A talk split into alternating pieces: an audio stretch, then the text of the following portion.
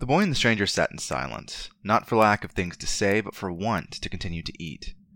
The boy had grown generous. He had enjoyed the last story and wanted to learn how to write runes and cast them, like Odin. But the stranger was not willing to teach him. He said it would take more than a night to show him. The boy doubted that. The stranger mentioned that he was hungry, and what little food was out was not enough.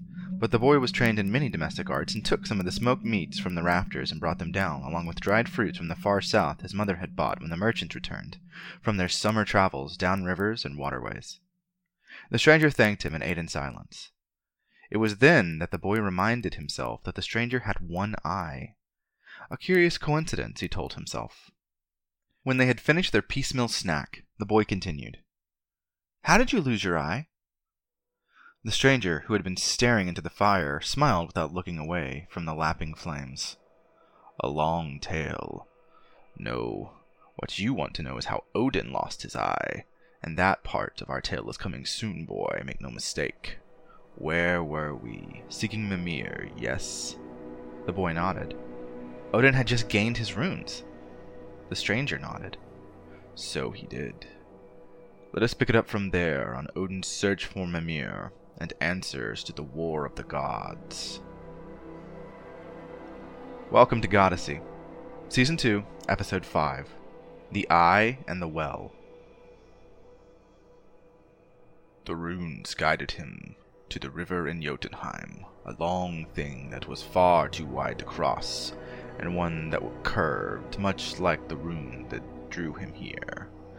Still, the images of runes flashed into his mind, revealing that they had much more wisdom to share with him. His mind was a mighty thing, but this mountain could not be crossed in a day, or even a week. Wisdom, particularly wisdom that contradicts itself, is difficult to process. This is the tragedy of wisdom, boy. The more you know, the more choices you must make, for wisdom and knowledge create perilous paths. For the wise, you cannot live life as Thor does, throwing weapons at things that anger you at the beginning of an argument. That is the difference between strategic Tyr and wrathful Thor. But even beyond Tyr, Odin has to navigate diplomacy, has to navigate the powerful court of gods and the complexities of mankind. Loki is crafty and cunning and knows many things, but he has no wisdom. Frey and Freya are a good example of being wise but making the wrong choices. But their tales are not the ones I will tell you this night.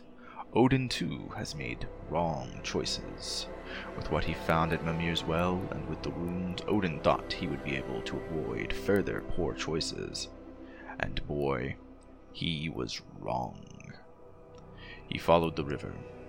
Odin found many settlements belonging to many Jotun lords, but in his wisdom he did not reveal himself and fled from violence. He shed no giant blood in those days. The trip was not short, but long, taking him deep into the east. The further he went, the more treacherous the terrain, the river becoming monstrous, filled with beasts and currents, and surrounded by mountains that seemed to breathe and live. Snow and forest, plains and gullies, he traversed many a path following that river, until at last it seemed to go underground. In the distance, he saw a massive tree, an ash, a seedling of the world tree, now called Yggdrasil. Though it was deepest night, there was illumination coming from somewhere below, a blue light that shone and lit the tree. Who is Mimir to Odin? Why did he already know him? Listen more closely, boy, for I told you.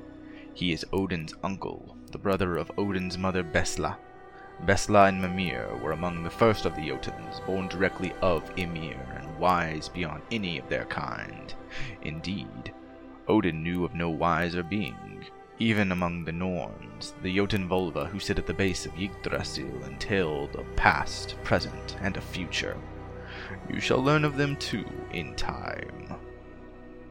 Odin saw no need to hide his appearance and dropped his magical guise, becoming the gallows god once more, the noose's effect on his appearance still plain and raw. He was thin, he was hungry, he was pained, but still he approached. Mimir is not like other Jotuns. He lacks the chaos and action that others have. Indeed, few beings can claim to be so pacifist as Mimir was. No blood had he ever spilt, nor would he ever, and his wisdom was such that he was beyond reproach. When Odin saw him, he had not aged a day. His skin blue, covered in purple markings that looked like spiraling shapes, the kind you see on your runestone outside, boy. His hair was white, bald at the top of his head, but white about the temples and long. His beard hung on his chin, his face bare, but fanged. His eyes were distant, like the ice seas of Niflheim. He was the wisdom of frost and stone, and behind him his well, at the base of the tree. Or son, nephew, is it that time? Come, tell me of your journey and your need, for only need would bring you this far into Jotun country. It is need, uncle, but it is good to see you. Many years have passed since last we met. Mimir smiled, a terrifying thing. Indeed, nephew, for you have grown a beard and are trying scarification techniques, I see. I like it. Odin felt warm around his neck now, and the air was very chill that night. My brothers are dead. I alone remain of your nephews. There is a war among the gods, Mimir interrupted. Yes, a war among the Aesir and Vanir. Word has reached even this deep, for the animals speak to me.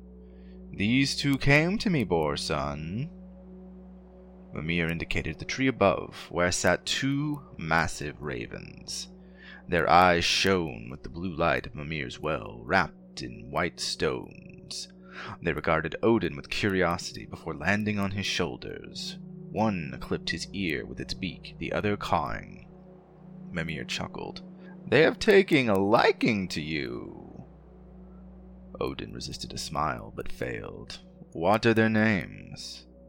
Muninn and Huginn. Odin laughed at that.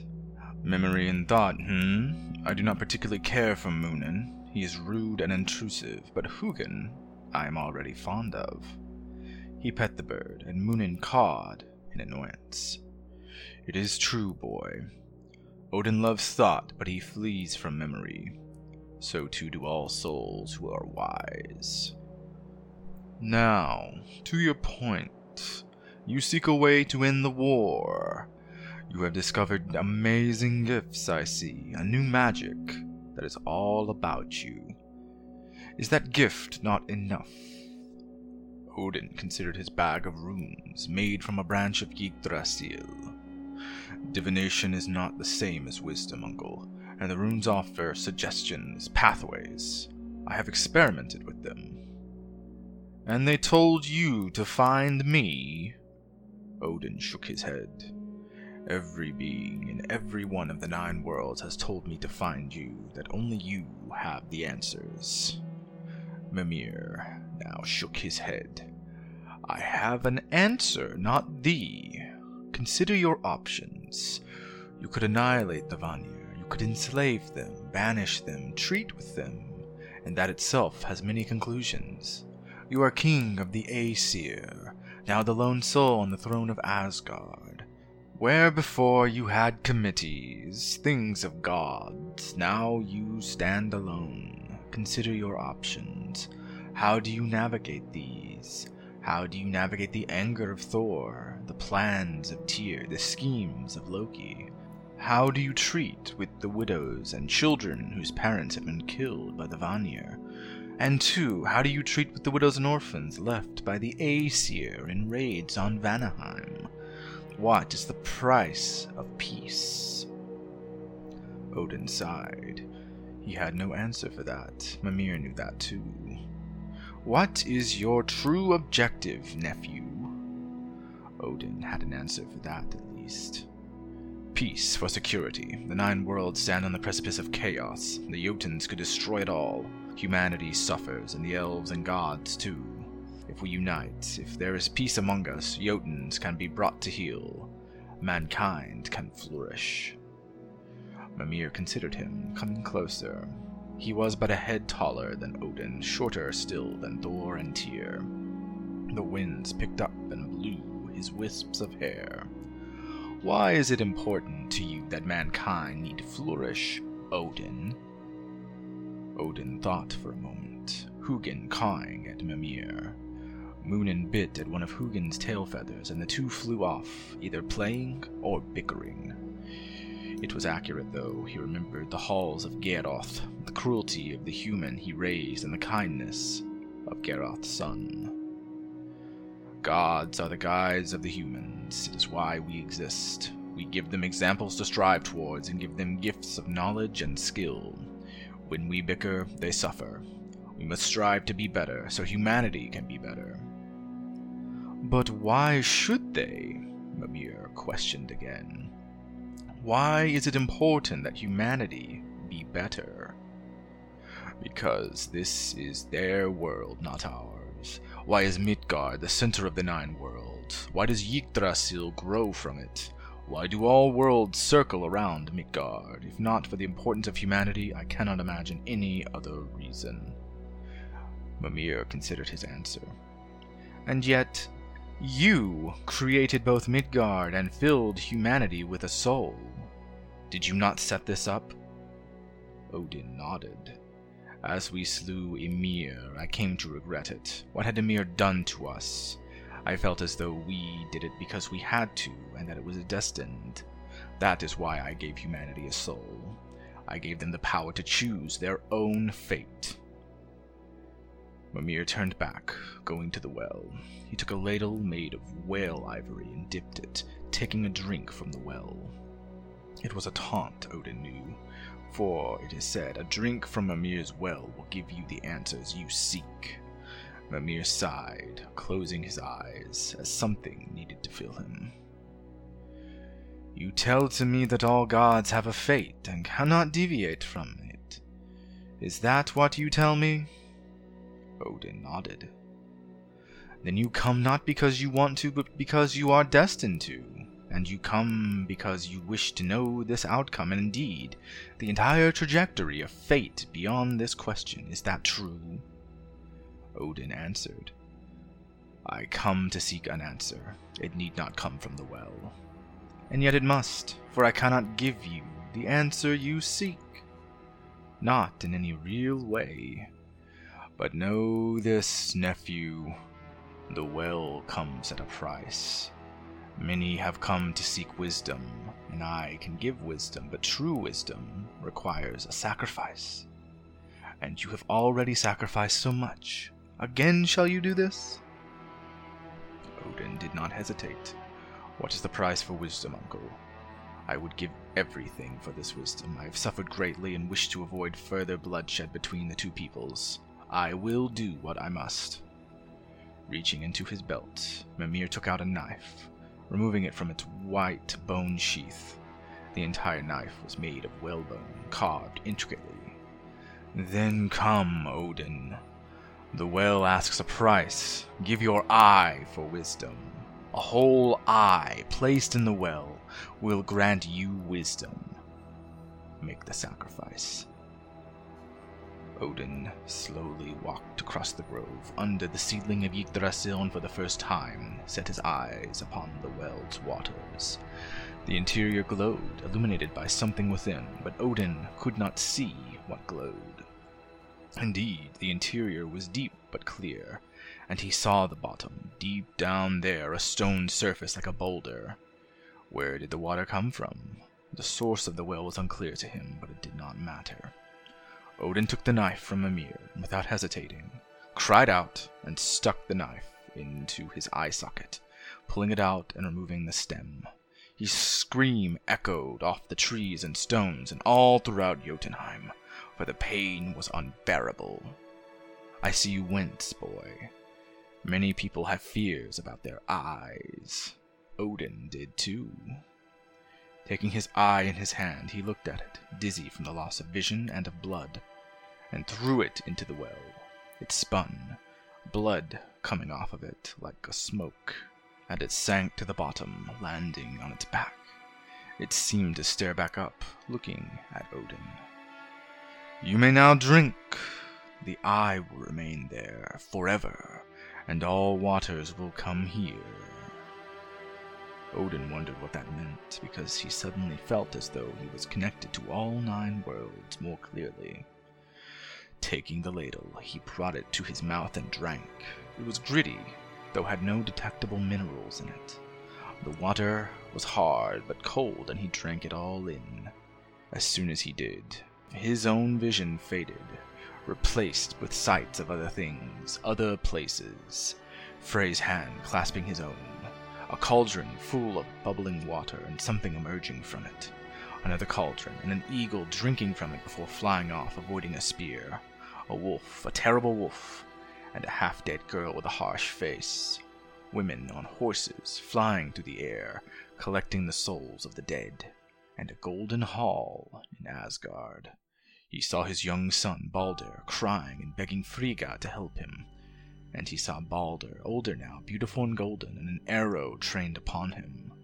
Odin saw winter unending, and a man screaming, acid falling from a bowl onto his eyes.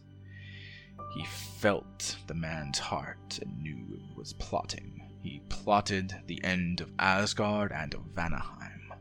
Who was this man? Coming to, Mimir stood before Odin, smiling. "Wisdom is a strange thing, is it not? Do you have your answer?" Odin nodded slowly. "More questions than answers, but I see my immediate answer.